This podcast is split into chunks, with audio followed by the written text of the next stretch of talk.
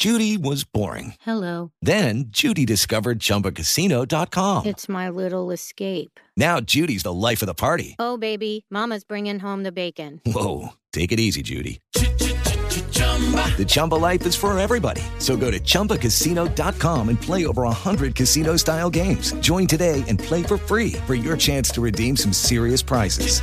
chumba ChumbaCasino.com. No purchase necessary. Void where prohibited by law. 18 plus terms and conditions apply. See website for details. Residents at Brightview Senior Living Communities enjoy enhanced possibilities, independence, and choice. Brightview Dulles Corner in Herndon and Brightview, Great Falls, offer vibrant senior independent living, assisted living, and memory care services through various daily programs and cultural events. Chef prepared meals, safety and security, transportation, resort style amenities, and high quality care. Everything you need is here. Discover more at brightviewseniorliving.com. Equal housing opportunity. Welcome to 500 Greatest Songs, a podcast based on Rolling Stone's hugely popular, influential, and sometimes controversial list. I'm Brittany Spanos. And I'm Rob Sheffield. We're here to shed light on the greatest songs ever made and discover what makes them so great. From classics like Fleetwood Mac's Dreams to the Ronettes' Be My Baby, and modern day classics like The Killer's Mr. Brightside. Listen to Rolling Stone's 500 Greatest Songs on the iHeartRadio app, Apple Podcasts, or wherever you get your podcasts. Ridiculous Crime is a production of iHeartRadio. Yo, Elizabeth Dutton. Hey, Zaron, what's up? I got a question for you, girl. Yeah, what's it? Do you know what's ridiculous? I do actually. You gonna spread it. Spread some words. Sure. Let me give you a little background, though. All right. Okay, so you know that I'm going to talk about some things that I like, Uh-huh. and that's not ridiculous. no, not at all. I like candles, Ah. but I'm snobby about candles. No. I only like expensive candles because they smell good. Yes. Like I right know. now, I'm a little bit obsessed with these candles from this company, Addis VIV. No. A D D. I S V I V. Oh, Adidas. no, it's like Addis Ababa. Oh, I, I didn't really Addis listen. VIV. Okay, Anyway, yes. they're amazing. I'm not even getting paid for this. They should pay me. Uh-huh. But seriously, like they're the most incredible candles in the I'll, world. I'll write it down. I love them. Yes. So I like that. You know what else I like? Um, polka music, Onion soup. Onion soup. hmm Oh no, do these things go together? And I like Oh no. I like chips. Oh god. yeah. You back ended on this I one. totally did. You slipped it in like a shoehorn. Okay. Ah, all of a sudden I'm at a stank foot. So are you familiar? Okay, first of all, are you familiar with the Super Bowl? uh, oh, ever- with, with the football. We just had one. Yes. Yeah, it was a huge bowl. It's Super Bowl. Yes, it's the best For the game. whole globe. Everybody loves it. Yeah. Okay, so um, people have Super Bowl parties. I've talked about this. Yes, I went to at one. length, Yes. and you went to one. Mhm. Uh, did you have dips and chip? I had chips, no dip. Chip and dips. Wait, what? Okay, so have you ever heard of? Is it hell of a Good Dip?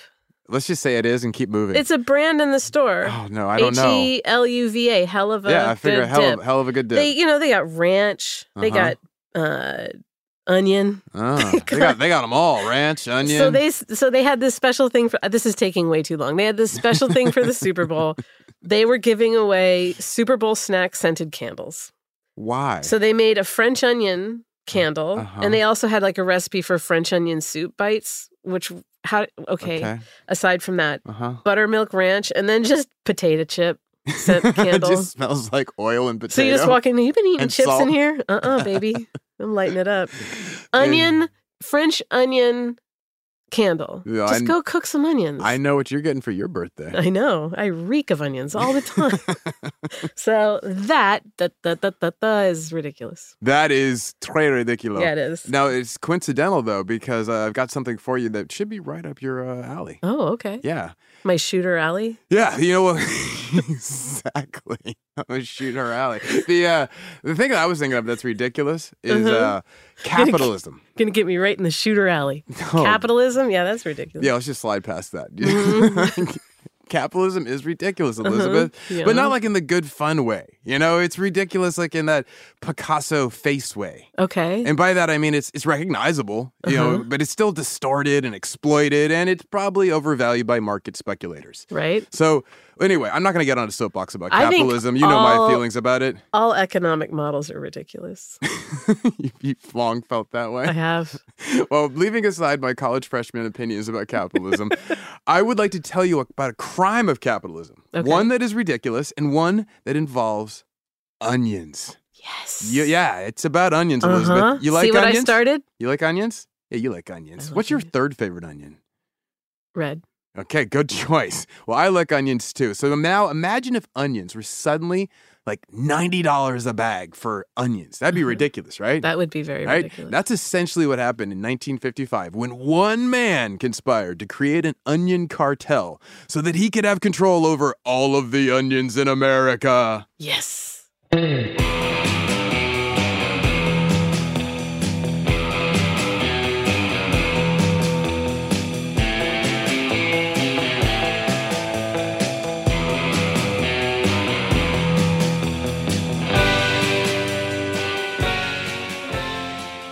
This is Ridiculous Crime, a podcast about absurd and outrageous capers, heists, and cons. It's always 99% murder free and 100% ridiculous. Elizabeth. Zaron. Before we get into the onion cartel and the man with the Bond villain dreams to mm-hmm. control all the onions in America, I'd like to talk to you about a subject that's very near and dear to my heart. Onions. Now, no, I want to talk to you about pork belly futures. Okay. Yeah. now, let me back up. Do you know what a pork belly future is? Kind of. I mean, Okay. I'm not going to lie and be like, oh, yeah, totally. And then you ask me something. I'm like, oh. Well, okay, let's keep it simpler. It's You- like, all you know what it is? It's all buy, sell, sell, buy. I yell it into a phone. Yeah, and then I had another guy who's like yelling "buy, buy, sell" at that Uh-huh. at them. Yeah, with like a bunch of little slips of paper in my hand. Perfect. Yes. I you know, I know things. Okay. Well, do you know what a pork belly is? Mhm. Okay. Now, what is a pork belly? It's the belly of a pork of a pig. Yes, it's a butcher's cut of pork. Yeah. It's like a It's side got of like beef. a big layer of fat on it. Yes, it's where we get bacon. Mm-hmm. Yeah. So I figure you're familiar with like how we get bacon. You you've lived in the South. all these good things. Exactly. Yeah. Now, hogs are a huge market. Everyone around the world loves pork. We talk about chicken, but everybody loves pork. Did you know how much pork we produce in a year as a just as a globe? No. In I- I'm going to tell you in millions of metric tons Oh, of hog. so China's number 1 and they produce 5.47 million metric tons of hog every year. The European Union That's a lot of hog. 2.3 million metric tons of hog. God. Now, US, we're number three, number three, number three. so we're number three, 1.21 million metric tons. And rounding out the top four is Brazil with 3.7 million tons. I'm sorry, we are, at, uh, yeah, No. 0.375. Is this when they're weighing them? Is that rooter to tutor? Is that like the bones and everything that Ye- weight? Yeah, that's like uh, when- a sale, mean, pri- they sale, use- sale price weight. They use all of it. Let's be frank. yeah, everything but the Let's tail. be frank.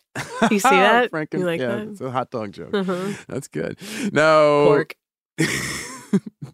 the demand for pig has been so high and so just outsized for so long, and we were talking centuries, that eventually when we get into like capitalism era, the pork belly market was always super volatile. It just hmm. was like the prices were fluctuating, they'd rise and falls. Hog farmers would make a fortune and then they'd lose everything. So something had to be done. They're like, how do we stabilize this pork belly market. Starting in 1961, the Chicago Mercantile Exchange, that's the Dow Jones for raw materials like mm-hmm. pork bellies and frozen orange juice and wheat futures. The Chicago Mercantile Exchange, it began trading pork belly futures, and that was meant to stabilize pork prices, right? But it did bring some calm to the pork market and also led to one of my favorite films, Trading Places. you like Trading Places, I Elizabeth? do. I right? do. Did you and your, your brother Trav, you guys grow uh, watch that growing up? I think, yeah. Okay, yeah. what's your third favorite scene? Oh goodness, I don't know. You know that like I don't really remember anything more than like an hour. Ago. I know. You like how like an eight year old to keep asking you your third favorite do. scene? I do I do like that. It was your third favorite hero. no, the problem that I have is that I'll know that I watched something, and then if I watch it, it, it like refreshes my memory. Yes. But I honestly, I couldn't tell you. I mean, I know it's like Dan Aykroyd and And Eddie, Eddie Murphy, Murphy. Jamie Lee Curtis. yeah, I don't even remember her. Do you remember the the the gorilla? Like where they nope. Do you remember the blackface scene where Dan Uh, Aykroyd's in yeah. blackface? Yes. Okay. You, I knew you remember some part of it.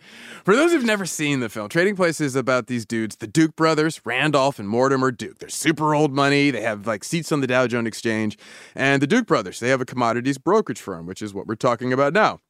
They buy and sell raw materials that become the products we all buy. Now, the two brothers get in a spirited debate about nature versus nurture. So they decide they will test their theory with a bet. And so they pick a rich person, Dan Aykroyd, a poor person, Eddie Murphy, and they have them switch places and then see what will happen. Right? So they do this. They decide to ruin these two men's lives and they make Eddie Murphy rich. They make Dan Aykroyd poor. And he's just like, he hits the skids hard. And they just they determined that wealth is not about merit. It really is about rather who you know. Wealth is about access. Who has it? Who Oh, doesn't? It's nurture, not nature, right? Anyway, Dan Aykroyd, Eddie Murphy, they decide to get revenge on the Duke brothers for ruining their lives. So what do they do? They use frozen orange juice futures. Oh, okay, yeah, yeah, yeah. Yeah, right? Remember it's this? Ringing a bell. Okay, so they they're active subterfuge. They have this agent guy Meeks who has he has the crop yield report. So they get the crop yield report, they switch it out, they give it to the Duke brothers. The Duke brothers go and they tell their agents on the stock market, buy, buy, buy, sell, sell, sell, right? So they go in there and they have their marching orders and they're going to try to drive up orange juice to a fixed price, right? So the Duke brothers attempt to corner the market. Now, being super wealthy, they can do this. And they do it all on margin, though. This is where they make a mistake. Do you know what margin is? It's where you use someone else's money to buy a stock. Right, okay. And then when the price when the when the time to actually purchase it comes due, you have to pay for whatever the price is set at that Right, time. So you, right. it's a little bit of a fluctuation. You do not know necessarily what the price will be. So they buy this on margin. They got all these orange juice futures contracts. Market's open. Duke Brothers buying a ton, and then trading pauses. Crop yield report comes out. Everybody's like, "Oh no!" The Duke Brothers, what they were told is the opposite. So now everybody's trying to drop their orange juice prices. The market responds. Orange juice prices drop. Aykroyd and Murphy, they have bought futures on the short. So now they can, because they have promised to buy orange juice, they have to start buying to fulfill their orders. And they do this. And th- what they do is they buy ev- everybody who wants to sell orange juice except from the Duke brothers. So now they, they have these prices that they, they are contractually obligated to buy. It bankrupts them. This is the power of the futures market. Yeah. Because you're basically saying, eh, tomorrow I will buy this these orange juices from this orange juice from you, but whatever the price is tomorrow. But Okay. today, and you lock it in, and that's supposed to stabilize the market. Some people make these bets. Well, that's what the Duke brothers ended up how they went up going belly up, much like say a pork belly. Now, Yes. to bring it all back around to pork belly futures, farming has gone industrial, right? We Oh, all yeah. know this. It's agribusiness, it's big business. That means they can lower the prices of the cost to bring a hog to market. And that's Mm-hmm. been really helpful to also stabilize the pork product market, right? Right. This also means hog farmers can leverage their size to control prices. And this is pretty much how you get price stability Yeah. right? This killed off the pork belly futures market. So 2011, Chicago Mercantile Exchange is like, forget this. We're not doing it anymore. The agribusiness basically made it no longer necessary, right? This also happened to be coincidentally one year after Congress looked into the fixing of pork belly futures. so, Coincidentally. you know, it was that a little bit of congressional bit. testimony. and by the way, Trading Places was cited in congressional testimony to help the senator, Oh, or to help the congressmen, uh, men and women understand futures. so No way. It's not just us. Yeah, exactly. It's So- a good good teaching tool. It is. I'm telling you, Eddie Murphy. If you want to get people's attention and hold it, Eddie Murphy. Exactly. can throw in some Dan Aykroyd if you really just like, you know, you got some Canadians. Anyway, uh, it turns out this whole thing I'm telling you, this all applies to the onion futures market. Have you ever heard of onion futures? Uh-huh. No, I've not. Well, it turns out you can get onion futures. You can buy onions before they come to market, which are also now no longer traded on the Chicago Mercantile Exchange. Oh, they got rid of those too. Oh yeah, and uh, there, the, this case though, there isn't a classic '80s movie to explain it, so we'll have to rely on me. But, Okay. you know, Just as good. Yeah, but it's the Great Onion Scam of 1955, and just imagine trading places like stuff happening, Got it.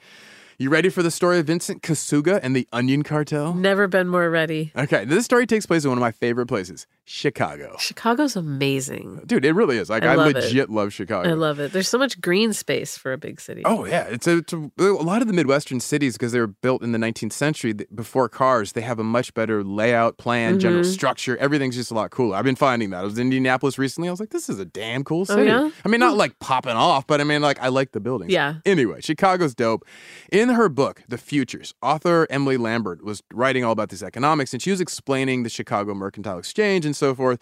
She shared why Chicago and onions are so naturally inter- intertwined. Huh, Do you know anything about this? No. No, I didn't either. So Lambert writes, and I quote Onions were fated to trade in Chicago. The name of the city was derived from Chicaquah, the Native American word for a stinky, wild leek plant that grew around the river. No way. Yeah, Chicago was basically a swamp before people got there, Yeah. and like indigenous people were like, "Oh, we don't camp there. Like that's it's right by the lake. It's just rats and onions. Nobody goes there, right?" so now this Chicaquah, this is one. This was the uh, Miami or the Miami tribes uh, Uh-huh. word for the area, but the other people, other indigenous tribes in the area, they had their own term for it. But yet, all of them seem to basically wanted to point out that this place is stinky as hell. Wow. so, returning to uh, Lambert, she says, quote, Chicago is the Miami tribe's name for the region on which the city and campus sits and is said to be associated in the naming of Chicago. It refers to the marshy environment where wild leeks, garlic, and onions grow, giving the area a strong and pungent fragrance. Other tribes of the region referred to the area as the place of onions, and legends of a great skunk who devoured humans and covered the land in its pungent spray.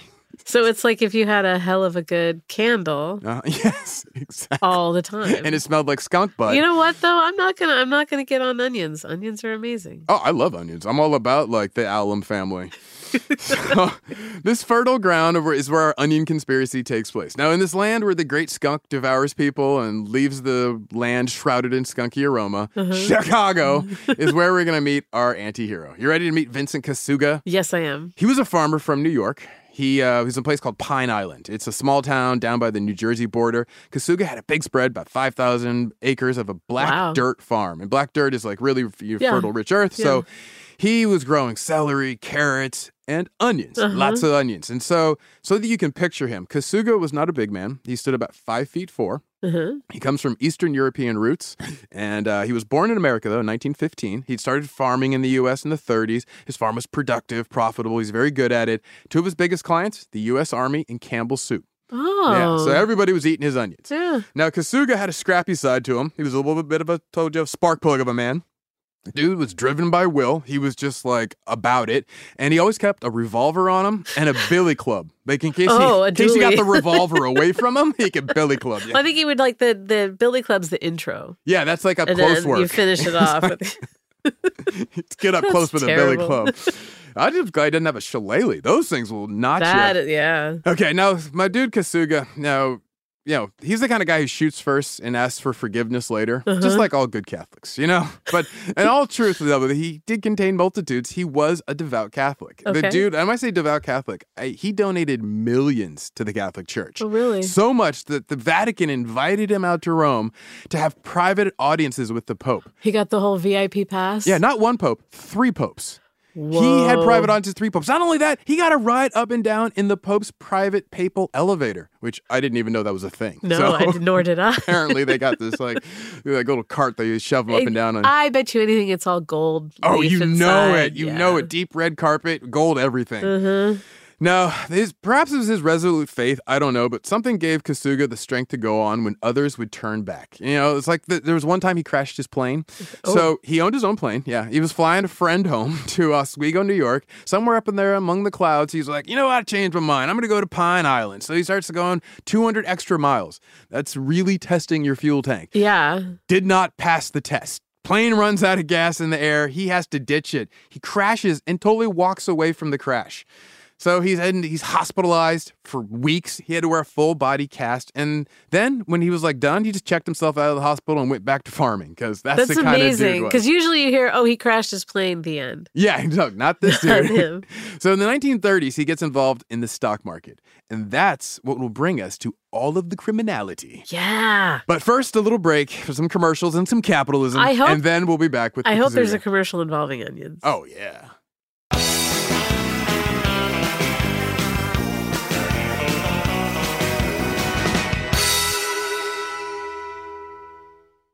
Hello, it is Ryan, and we could all use an extra bright spot in our day, couldn't we? Just to make up for things like sitting in traffic, doing the dishes, counting your steps, you know, all the mundane stuff. That is why I'm such a big fan of Chumba Casino. Chumba Casino has all your favorite social casino style games that you can play for free anytime, anywhere with daily bonuses. That should brighten your day a little.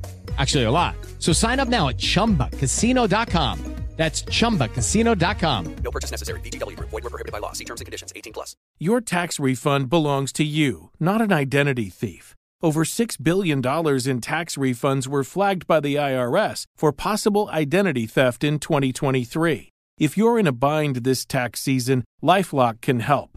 Lifelock monitors and alerts you to identity threats you may miss on your own, even if you're careful with your personal information. And if you do become the victim of tax related identity fraud, Lifelock has US based restoration specialists ready to help solve your identity theft issues. Plus, all Lifelock plans are backed by the Million Dollar Protection Package, meaning Lifelock will reimburse you up to the limits of your plan if you lose money due to identity theft. Let Lifelock help you protect your financial information so all you have to worry about is what to do with your tax refund. Go to lifelock.com slash iHeart and save up to 25% your first year. That's 25% off at lifelock.com slash iHeart. Identity theft protection starts here. Residents at Brightview Senior Living Communities enjoy enhanced possibilities, independence, and choice. Brightview Dulles Corner in Herndon and Brightview, Great Falls, offer vibrant senior independent living, assisted living, and memory care services through various daily programs and cultural events. Chef prepared meals, safety and security, transportation, resort style amenities, and high quality care. Everything you need is here. Discover more at brightviewseniorliving.com. Equal housing opportunity.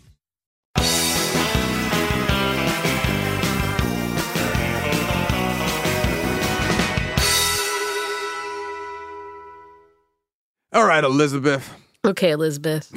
So we're, we're in the 1930s. Yes. Vincent Kosuga has just gotten involved in the stock market. He's like, Mhm. I'm doing well as a farmer. I'm going to invest. Yeah. Now, admittedly, this was not the thinking of most people at the time because there was a little thing called Black Tuesday in 1929 Yeah. that wiped out most of the stock market. Everyone else was like, to hell with the stock market. That is legalized gambling.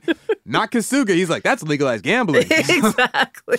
So he decides to get involved and he's like, I think I can make a fortune there. And he was wrong. He goes Oh. into the 30s, he loses everything. His first Oh. wave out, he and his wife nearly had to like uh, hawk the farm. The- he was betting on wheat futures. And then the prices shifted, as I kept telling you, and boom, he lost it all on margin calls. He goes to tell his wife, and his wife's like, That's it, you're out. And he's like, Okay, okay, baby, I promise. No more trading wheat futures. Wheat futures. Yeah. What's he left the- open all the all other the other futures, but not ever again, baby. So now she should have like made him be a little more specific because, like I said, a few years later, he's out there and he's deep in the futures market. He was flying to Chicago every week so he could go trade. He lives in New York. He's Yeah. got his own pilot's license. Oh, yeah, yeah. So On Monday morning, he zipping around. flies to Chicago, hangs out, trades for like three, four days. Thursday, flies back, Does like, she think he's out like plowing the field? I don't know. She didn't tell me. He's all, I'll be, um, if you need me, I'm in the back 40. Yeah, I don't know. And then she hears the plane. She's like, "Oh, darn it!" I'd tell you that, Vince. no, I think th- I think she had to be aware of it. You know? Yeah, she- So you know, anyway, he But gets back. isn't it more fun to, To imagine? imagine. she had no idea? Oh yeah, she's just in there like you know, baking Sarah, like let's have fun. peanut butter brittle and just on her own, just having some me time. Yeah. listening to her stories. living her best life. Yeah, 1955 style. Yeah, So dope to the gills. on all of Mama's ha- happy uh-huh. pills, Mother's Little Helpers. yes. She's got a fistful of Mother's Little Helpers. Okay, anyway, so the dude, he gets good at trading. Kosuga starts, you know, not losing out everything and his wife's money and all of everything on the futures market. So he starts making bank. He starts getting really good at it. He starts buying Cadillacs for his brokers. That's how good he's oh, getting at it. Whoa. Multiple brokers, multiple Cadillacs. Not just like, hey, Yeah. Steve, got you Cadillac. More like Steve, Gary, Lionel, and Gil. Antoine. Gil, got you all, got you covered. You too, Joaquin. But uh, there was well, there's this one story about him that it's, it's like I was reading and I'm like, what a jerk. So anyway, the guy he's he's giving cars to his brokers, right? They're Uh-huh. supposed to be gifts. He's riding around one time and uh, well, I'll, I'll just put it this way. Quote from a book. Okay. He said he presented a broker named Nate Wertheimer, who was at one point a chairman of the Merc, that's the Mercantile Yeah. Exchange, with a big fancy Cadillac. Fifteen minutes later, they were driving down Michigan Avenue when Kosuga, in the back seat, put his dirty feet on the ceiling of the car. Wertheimer told him to take his feet off the ceiling of his car. Your car, Kosuga asked, and then stuck his feet through the canvas ceiling. Oh, That's like the Charlie Murphy story about Rick James and the white couch. it totally is. But at the same time, it's like, you know, Eddie Murphy, he just gave you, your couch, Eddie Murphy. but he just he just gave you a car. Be like, yeah, you want to put, you know, get, get it detailed afterwards. Yeah, I, I I think they're both jerks. I yeah, mean, I don't you know. know what? Everyone's a Everyone's jerk. a jerk in this story. in life. so uh, Everyone's a jerk. in life. You're gonna broaden it I'm out. just going all throwing the net wide. On All right, you leave my sister out of it. I'm sorry. no, but anyway, uh, back to Kosuga. The uh, the dude, he like as I'm trying to convey, he's he's willful. He's Mhm, he's uh, controlling, Yeah. and he's gonna do what he's gonna do. Be it his, you know, it doesn't matter if you're his wife or his broker. To hell with you. Right. so. Have you uh just keeping things, you know, like modern? Have you bought eggs lately? I have. Have you seen the prices? Yeah, yikes. They're coming back down, but Yeah. yikes. So, like, you may be wondering what the hell egg producers like. What? Why did eggs suddenly go up in price? Right? Uh-huh. They jumped up by sixty percent over the course of the last year. hmm A dozen of grade A, large grade A eggs was $1.79 a year ago. They were four twenty five Not beginning of this around year. here in the Bay Area. They're way more. Oh yeah, I know. We're yeah, we're screwed on that. But Yeah. yeah, but yeah the, but across the country, the average is apparently Yeah. about this. So anyway, as you pointed out, egg prices started to fall. They've already fallen about fifty percent back down. Wasn't that because of avian flu? I've seen arguments on both sides. One, I've seen that avian flu wiped out. Sixty million birds. Right. And so obviously then you have the supply and demand issue. hmm Uh, and I also heard that I think it was what the USDA was telling home farmers not to have chickens because they were worried that. Oh, that's the the whole pandemic chicken thing. I don't think that affected the market. well, no, but much. anyway, but yeah, uh, but a lot of people I know were like, "Oh, I got chickens. Like, you want to buy eggs from me? Whatever." Oh, interesting. Yeah, Okay. Yeah, You and your but I mean, your black market egg people. Well, yeah. well, after those 50 or 60 million chickens were destroyed or whatever it was, the prices started to fall, right? Well, ultimately, what you notice is it's about still supply and demand. You uh, know, there is still an economic theory at work underneath all of this, which is supply controls demand, demand controls supply. The Yeah. two have this interaction, right? Last time I went to the store, they were eleven dollars a dozen. Are you kidding me? No, I'm not kidding you. Wow. That's insane. I know.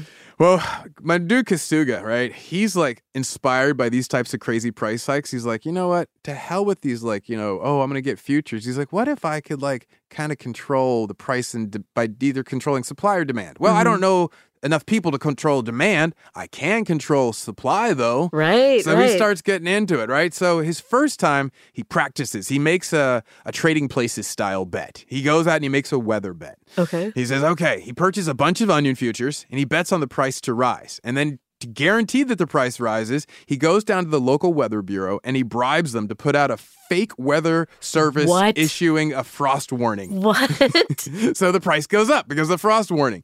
But the mercury, it never fell. There was no frost. It never went below 50 degrees. So oh, onion surplus was there. The market was like, boom, he made a bunch on on that, right? Interesting. He's like, oh, that was a good score. I bet I can go bigger because that was not enough for Kosuga. So market manipulation was one thing, but he's like, what if I could totally control the market? And what if I didn't have to rely on lies and false crop reports or weather reports? So he's like, what if someone could do that, like control the market? That would be a huge fortune. And nobody would look uh-huh. for onions. So if someone did that, that person would be a master scammer. And he's like, that person That is Vincent person's name is Kosuga. Vincent.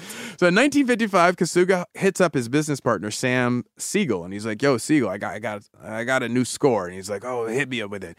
He lays it out for him. He's like, "Oh, bet, I'm down. Let's do this." So the two of them, they start basically setting up everything they'll need to control the onion market of America. So, the Onion Kings in New York. Exactly. This, uh, dude has a, a, nephew who's still alive, Harvey Paffenroth. He was uh, talking to NPR about this, and he recalled what he knew of his uncle's onion hoarding. So Harvey Paffenroth said, "Well, he was building. It was a big shed of corrugated aluminum. I mean, huge, and he had a conveyor in there, and he was filling it with onions. So he was stockpiling all the onions from his farm. In the trading pits of Chicago, Vince and his business partner Sam Siegel bought up all the available futures contracts for onions. By the winter of 1955, they had done the impossible." You may be wondering, Elizabeth, what is the What- impossible? Elizabeth, what is the impossible? Great question, Elizabeth. According Thanks, to Paffenroth, Elizabeth. he owned all of the longs in the futures market and he owned all of the onions in the United States. So basically, he had cornered the market. He owned all the onions in the United States. Well, 98%. Well, most of them. Yeah. That's Yeah. let's say all. So Kosuga, Wow. he buys onions from farmers in California, from California to New York to Texas, Minnesota, everywhere. them Georgia Michigan, Vidalias. Vidalia, the Walla Wallas, everywhere that they had good sweet onions, red onions, white onions. He was like, send them my way. Cipollinis. You know it. Pearl onions. So they start stockpiling them, and effectively they start taking them off the market. So now the supply starts going down, down, down, because onions, like apples, can last for a while Yeah, on the yeah. market in cold storage, in particular. So it doesn't take uh, Kosuga and Siegel long. They end up, as I said, controlling about ninety-eight percent of the onions Whoa. in the Chicago market, which represents most of the United States agricultural That's products. crazy. Right? So what does this mean in real terms? Like, what do they mean like they owned the onions, right? Well, to control the market, if they control it, they can run the price up for the onions, which is what he did. So he starts to drive the price up as he dwindles the supply, right? So Uh-huh. there's less and less onions going to markets. He's holding them away from the market. Yeah, he's like, first. sorry, I only have like six for you. Yeah, exactly. That means like in the 50s, if you had French onion soup, you were eating kosugas. Oh yeah, you were pretty much only eating kosugas.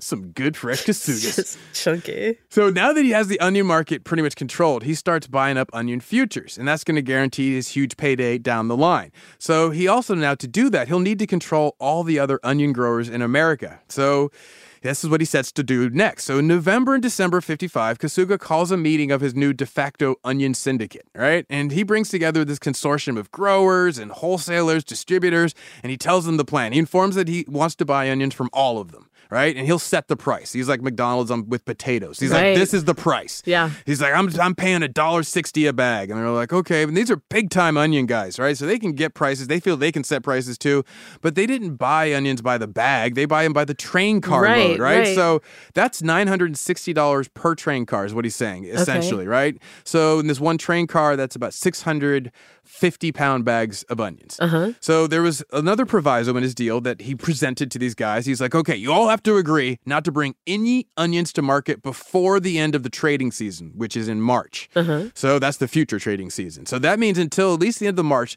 of the next year, he has all these gathered men make their promise that they will all allow him to buy up all their onions. So they're still making money, but then control the prices, which will drive up prices, and then they can release them back onto the market. Everybody wins, blah, blah, blah, right? So, what are people supposed to do for French onion soup for Christmas? Well, there's Zaron, there's- or New Year's Eve bloomin' onions. They're they're they're Zaron. they're doing it for the next year for 56. So But just people for- have but till March, right? yeah, so they're basically you're going to have the huge surplus come out because right now all the harvest stuff yeah. everybody's cold but storage. over that winter, people are gonna. well, they're they're basically living off the onions f- from earlier. Okay. So you wouldn't notice it until like Easter. That's when you're be like, oh, oh, so my onions. Easter French onions, Exactly. and your Easter Easter, French bloomin' onion. onion. Goodness, okay. when, you're, when your family's sitting down for your Easter brunch at the Outback Steakhouse, you're like, the bloomin' onion is fifty dollars.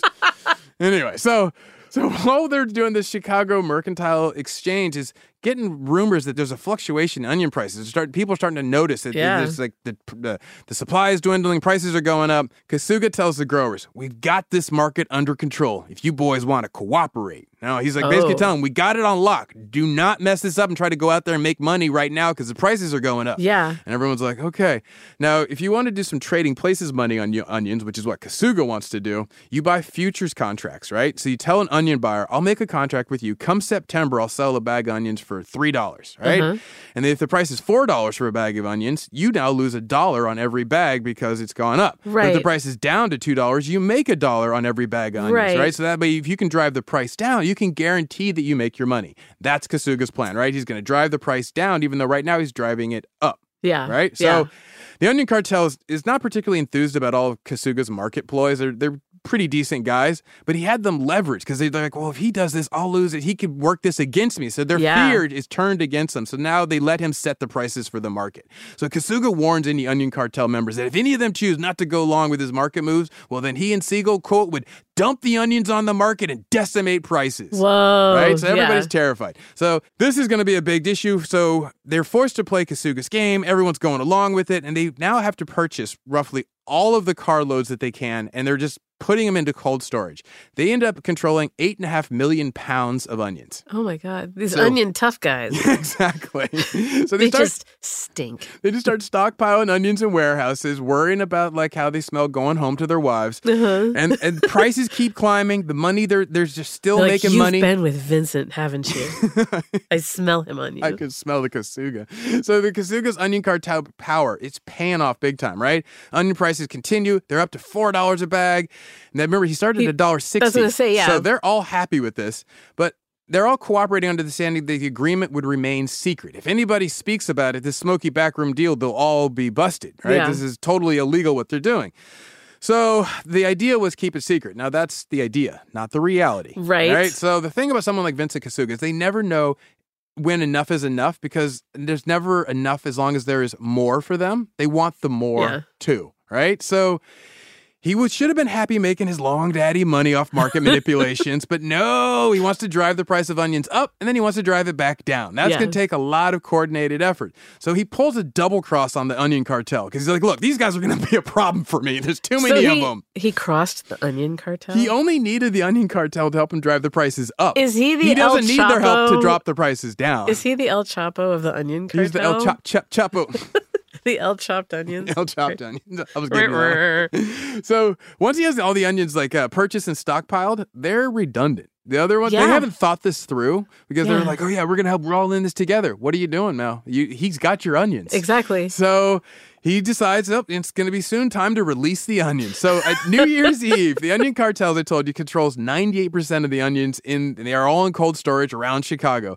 So Kosuga starts working the other deal. He starts deciding how he's going to short the price of onions. So he contacts a few people that he trusts in the onion cartel and he decides like some angry god of gravity this is how i'm going to make the prices plummet and they're like okay well, t- well lay it on me so because he had one other problem that all the onion growers know onions rot Yeah. they, this can only go for so long. They're doing it over the winter, so that really helps them because you know, these onions are basically frozen in boxcars in Chicago. Yeah. But it's going to get cold. It's going to stop being cold in uh, March. They're you know, right when these- the exactly right, when, and you don't want like m- train cars sitting in mud with stinking onions, Ugh, right? no. So the onions they've been stored, and there's like you know just car train carloads everywhere that you can imagine in the train yards, just filled with onions.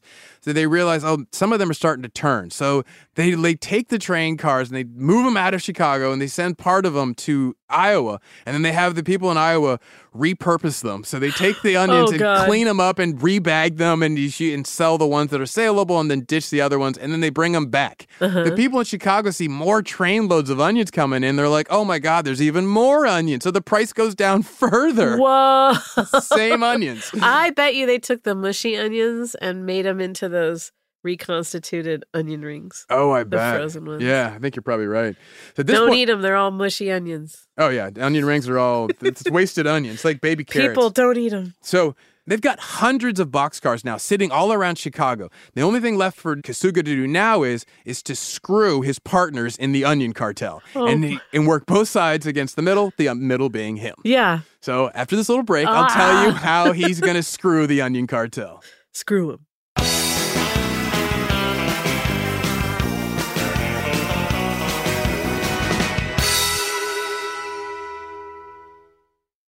Residents at Brightview Senior Living Communities enjoy enhanced possibilities, independence, and choice. Brightview Dulles Corner in Herndon and Brightview, Great Falls, offer vibrant senior independent living, assisted living, and memory care services through various daily programs and cultural events. Chef prepared meals, safety and security, transportation, resort style amenities, and high quality care. Everything you need is here. Discover more at brightviewseniorliving.com. Equal housing opportunity. Welcome to 500 Greatest Songs, a podcast based on Rolling Stone's hugely popular, influential, and sometimes controversial list. I'm Brittany Spanos. And I'm Rob Sheffield. We're here to shed light on the greatest songs ever made and discover what makes them so great. From classics like Fleetwood Mac's Dreams to the Ronettes' Be My Baby, and modern day classics like The Killer's Mr. Brightside. Listen to Rolling Stone's 500 Greatest Songs on the iHeartRadio app, Apple Podcasts, or wherever you get your podcasts. There's plenty to celebrate in March and ex-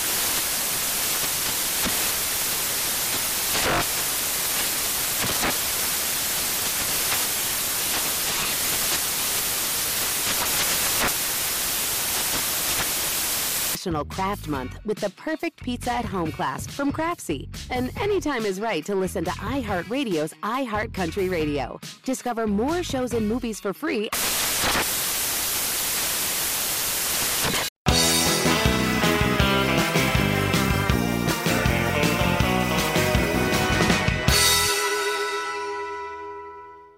Okay, so uh, Elizabeth, Zaron. last we left the story, Yes. Chicago was swamped with onions. Just, Just stick with them. Just rife with them, right? Just onions in every train yard, every boxcar. It's just there's nowhere for hobos to sleep. No, people are walking down the street and they reach in their pocket for their keys. Like, where did this onion yeah, come onion from? falls out. Yeah. And they're like, ah, Darn it. Kosuga. so Kosuga, as I tell you, he just needs a couple more weeks for his plan to hold together, and then he's going to screw his cartel members and then short the price and be the only one to make big. But he does need a couple of them to help him out because, you know, he's feeling a little guilty. And he's like, look, you guys help me. Like, uh, I, I like a couple of you. One of the co conspirators is this dude named Dave Slinger. So he contacts his boy, David Slinger, and he's like, hey, this is the plan. So Slinger tells us the other half of the phone call, and he tells us this in congressional testimony. Oh. so, going from his congressional testimony, Along about the 20th of January, I had onions. Uh, I had my onions all hedged, and I got rid of all of them. And I went on a ski trip and broke my leg. And I was confined to the hospital in Wausau. And along about the 1st of February, I received a call from Mr. Kosuga, and he wanted me to call William Gehring and suggest to him that we go short the market.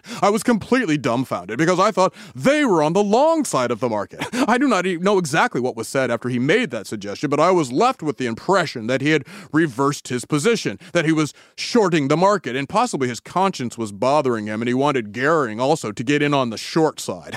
I told him that I didn't think that I thought that they were going to reverse their position and go short the market. The group should be called together and should do it together. Now, Mr. Kosuga answered that that would ne- never do. It would wreck the market in a matter of minutes and would go down to 50 cents. That the only way to do it was to control it somewhat, and only one person knows about it. I said, all right, I, I will call William Gehring. And so I called him, and William Gehring absolutely wouldn't have anything to do with it. He said, I won't do anything unless all the group acts together. Don't think I call Mr. Kosuga back. I believe that was the last conversation I had with him until sometime in the summer. Doesn't that sound like congressional testimony? I don't even know the dude. I talked to him one time. That if he told you that, he's a liar. I Ask like, Gehring. I like how they're like, if we're gonna short this, we're gonna short this together, boys. Like, exactly. We're screwing them together. In for a penny, in for a pound together. so it turns out everyone was not as greedy as Kosuga was. So he basically miscalculated. He's like, yeah, we're all greed heads, guys, right? They're like, uh, no. they're like, no, we're onion buddies, and you're a bad guy. exactly.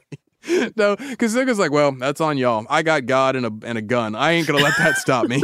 so, come March, when the new trading season kicks off for the futures, Kosuga went ahead with his plan. He's like, well, I, I told them they know what's happening. So, he hadn't worked out so hard to control all of the onions in America to miss out on a huge profit. Right. So, he and Siegel, they decide it's time to release the strategic reserve of onions.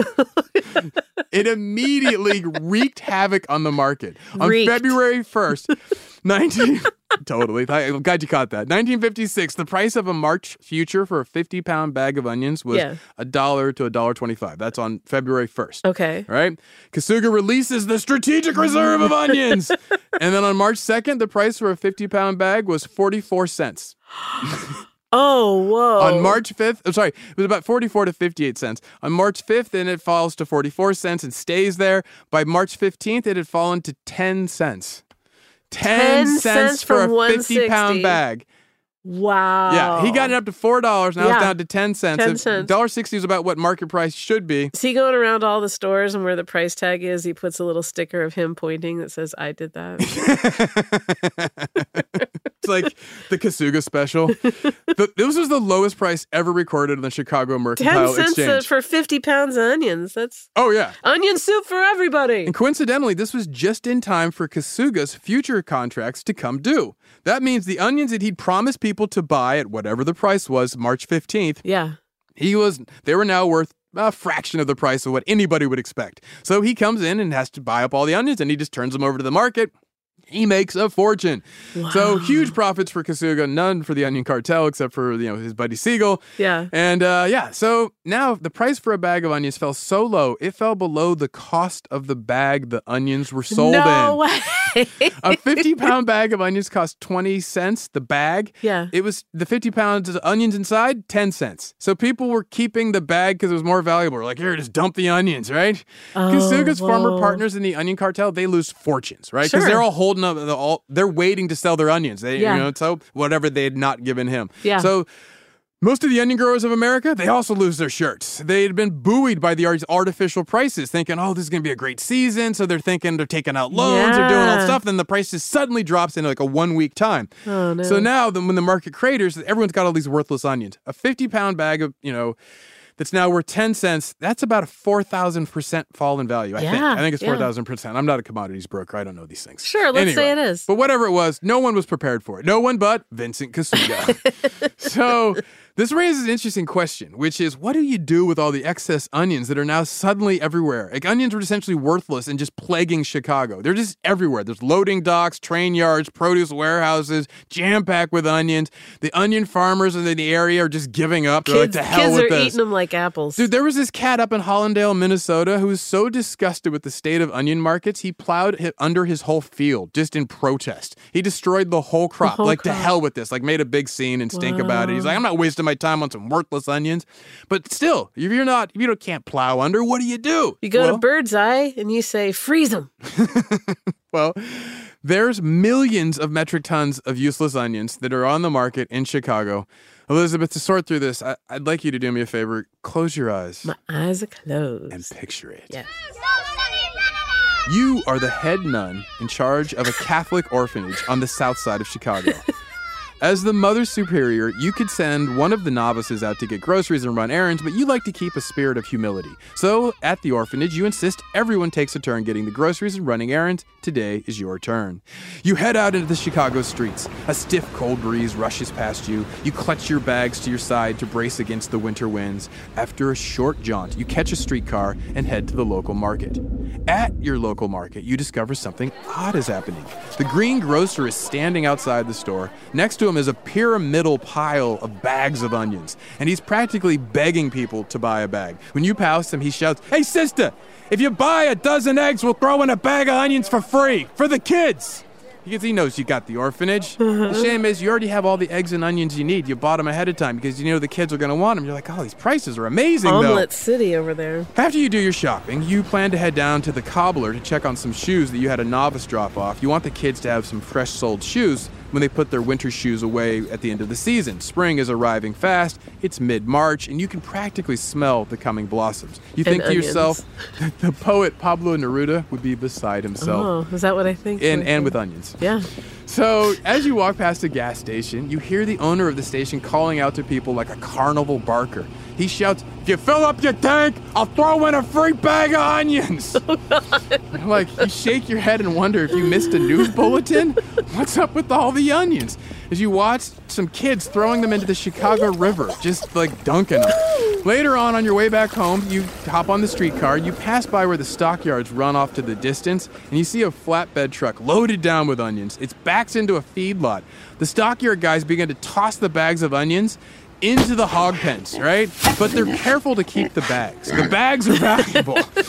but they're, that's the most valuable part of this operation. And you wonder if this onion diet will result in a more savory ham. Probably. I mean, think about all the hogs that eat like wild, like the acorns and stuff. Oh yeah, It's like in oh. France, yeah. So you're about that life. See, you know, you're like, that's gonna be some I delicious am. ass hog. Yep. I'm just like licking my lips, looking at them pigs and their own filth. But you're also wondering where are all these onions coming from?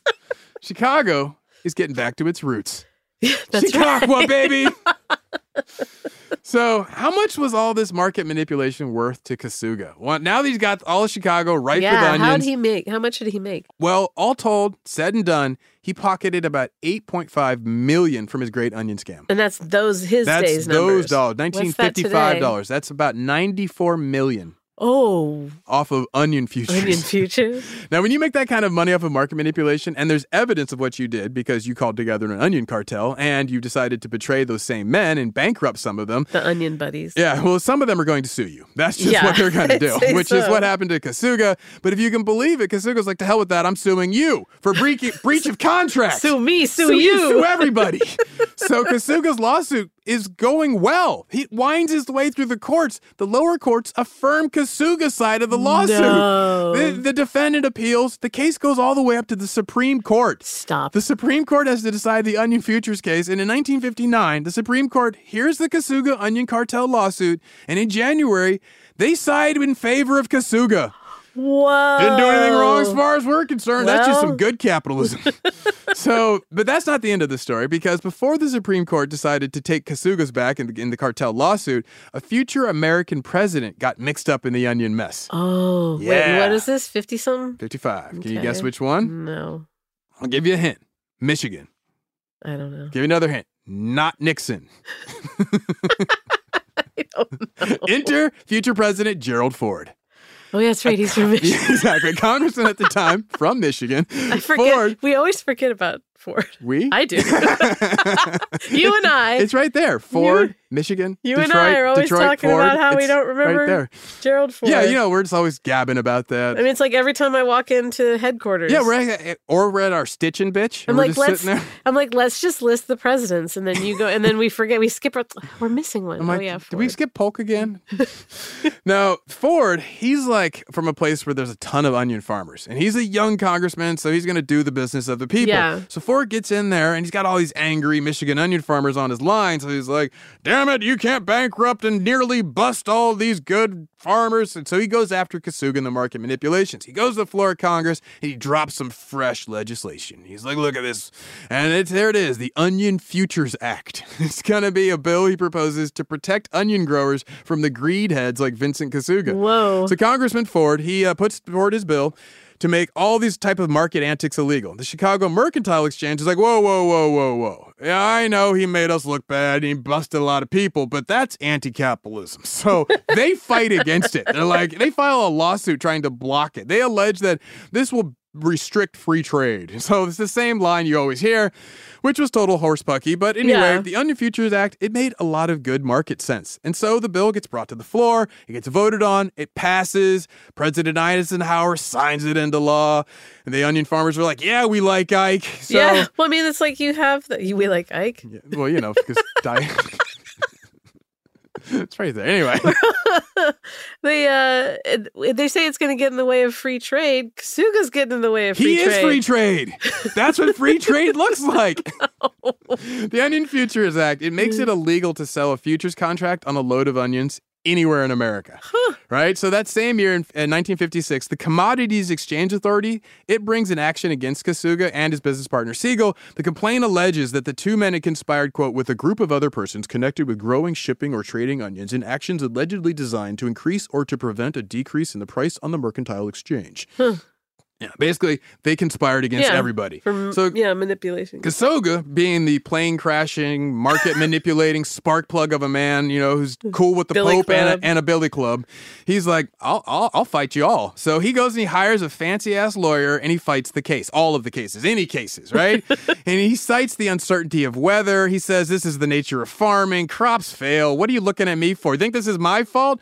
Sometimes crops are bountiful, sometimes they're not. All I did was make big money on market dynamics. He even says, and I quote, if it's against the law to make money in the United States, then I'm guilty. Whoa. Yeah, I told you, guys, he's got backbone. Yeah. Yeah. So, yes, sir, I would say you are. You are You are guilty. guilty. But he, you know, since he's now stolen essentially 90 millions, 90 something million dollars, about 94 from small farmers and other, Yeah. you know, distributors and wholesalers, you know, this isn't like stealing toilet paper from Walgreens, so the cops don't go after him. You know, nothing happens to this dude. He doesn't go to jail. True to the nature of justice in America and according to American law and order, Kosuga is able to essentially steal $94 million from small farmers and all these other people. And all he has to do is just hire some lawyers, fight a couple cases in court, goes at the Supreme Court, and they're like, yeah, give him the big thumbs up. And nothing happens. Commodities Exchange Authority, they bring a lawsuit against Kosuga. They're like, well, maybe our lawsuit will work. Nope. CEA loses in court too. Court ruled that CEA, quote, had failed to show Kosuga attempted to manipulate upward prices of November 1955 onion futures on the Chicago Mercantile Exchange and prices of onion cash onions, blah, blah, blah. What? How? They had receipts. All they had to do was like, you know, get anybody to say it. Everyone Yeah. knew what he did. It had been an open secret. But they couldn't prove it, and the court's like, we don't care if that's the facts. You got to prove it. And Yeah. they're like, this sucks. But Kosuga's like, yeah, that's why I pay for the good lawyers. And so he has to pay eventually a very small price for this injustice. He loses his license to trade commodities for a whole 10 months. Uh-huh. Slap on the wrist, Yeah. Vincent. And then he has to pay a modest fine. And that was that. He never spent a day in jail, never had any real consequences. He pulls off the biggest scam in American farming history Yeah. and is patted on the back by the Supreme Court. in America, the message has always been the same. If you're going to steal, steal big. Yeah, that that's, is that's true. just the thing, Yeah. right? And by the way, the Gerald Ford Onion Futures Act, that's still a law.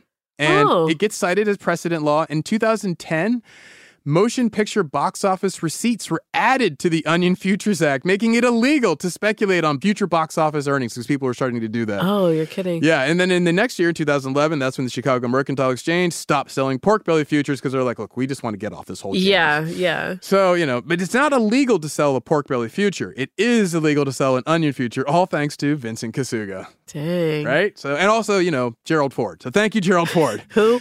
Yeah, well, you just gotta gotta. fu- uh, To me, it's always funny. Gerald Ford, the dude pardoned Nixon. He fell down the steps of Air Force One a Mm-hmm. Yep, bunch, and yep. he made onion futures illegal. That's Yeah. quite a legacy. That is a legacy. Right? Just yeah. I'm telling you.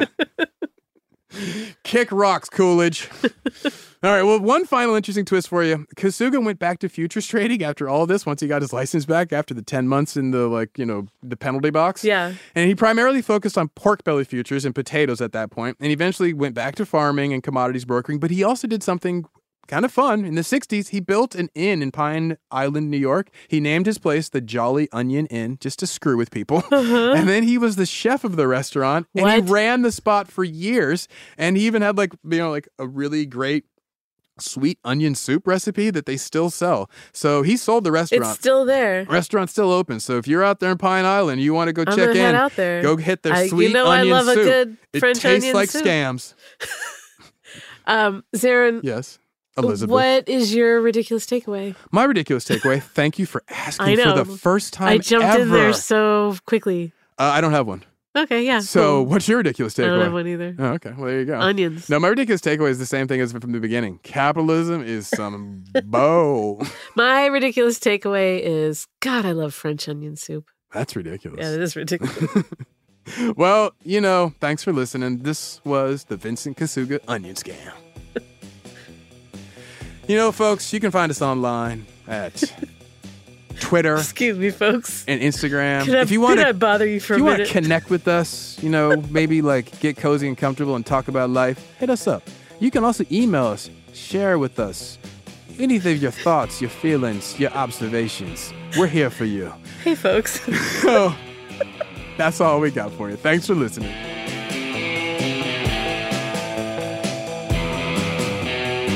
Ridiculous Crime is hosted by Elizabeth Dutton and Zaron Burnett. Produced and edited by Vidavia Onion Kustin. Research is by Marissa Walla Walla Sweet Onion Brown and Andrea Song Sharpen Tears in My Eyes from All the Onions. Our theme song is by Thomas Onion Chut Lee and Travis Spring Onion Dutton. Executive producers are Ben, a fresh bowling of fresh onion soup, and Noel, gotta get the onion rings at the varsity, Brown. Ridiculous crime. Say it one more time. Ridiculous crime. Ridiculous Crime is a production of iHeartRadio. For more podcasts from iHeartRadio, visit the iHeartRadio app, Apple Podcasts, or wherever you listen to your favorite shows. Today's episode is brought to you by the American Society of Magical Negroes, a fresh satirical comedy about a secret society of magical black people starring Justice Smith, David Alan Grier, Ann Lee Bogan, and Nicole Byer. As an official selection of Sundance 2024, the American Society of Magical Negroes has been heralded by critics as an uproariously sharp-edged satire and a must-see. Only in theaters this Friday. Visit the American Society of Magical Negroes Film.com to get tickets now. Residents at Brightview Senior Living Communities enjoy enhanced possibilities, independence, and choice. Brightview Dulles Corner in Herndon and Brightview, Great Falls, offer vibrant senior independent living, assisted living, and memory care services through various daily programs and cultural events. Chef prepared meals, safety and security, transportation, resort style amenities, and high quality care. Everything you need is here. Discover more at brightviewseniorliving.com. Equal housing opportunity. Welcome to 500 Greatest Songs, a podcast based on Rolling Stone's hugely popular, influential, and sometimes controversial list. I'm Brittany Spanos. And I'm Rob Sheffield. We're here to shed light on the greatest songs ever made and discover what makes them so great. From classics like Fleetwood Mac's Dreams to the Ronettes' Be My Baby, and modern day classics like The Killer's Mr. Brightside. Listen to Rolling Stone's 500 Greatest Songs on the iHeartRadio app, Apple Podcasts, or wherever you get your podcasts.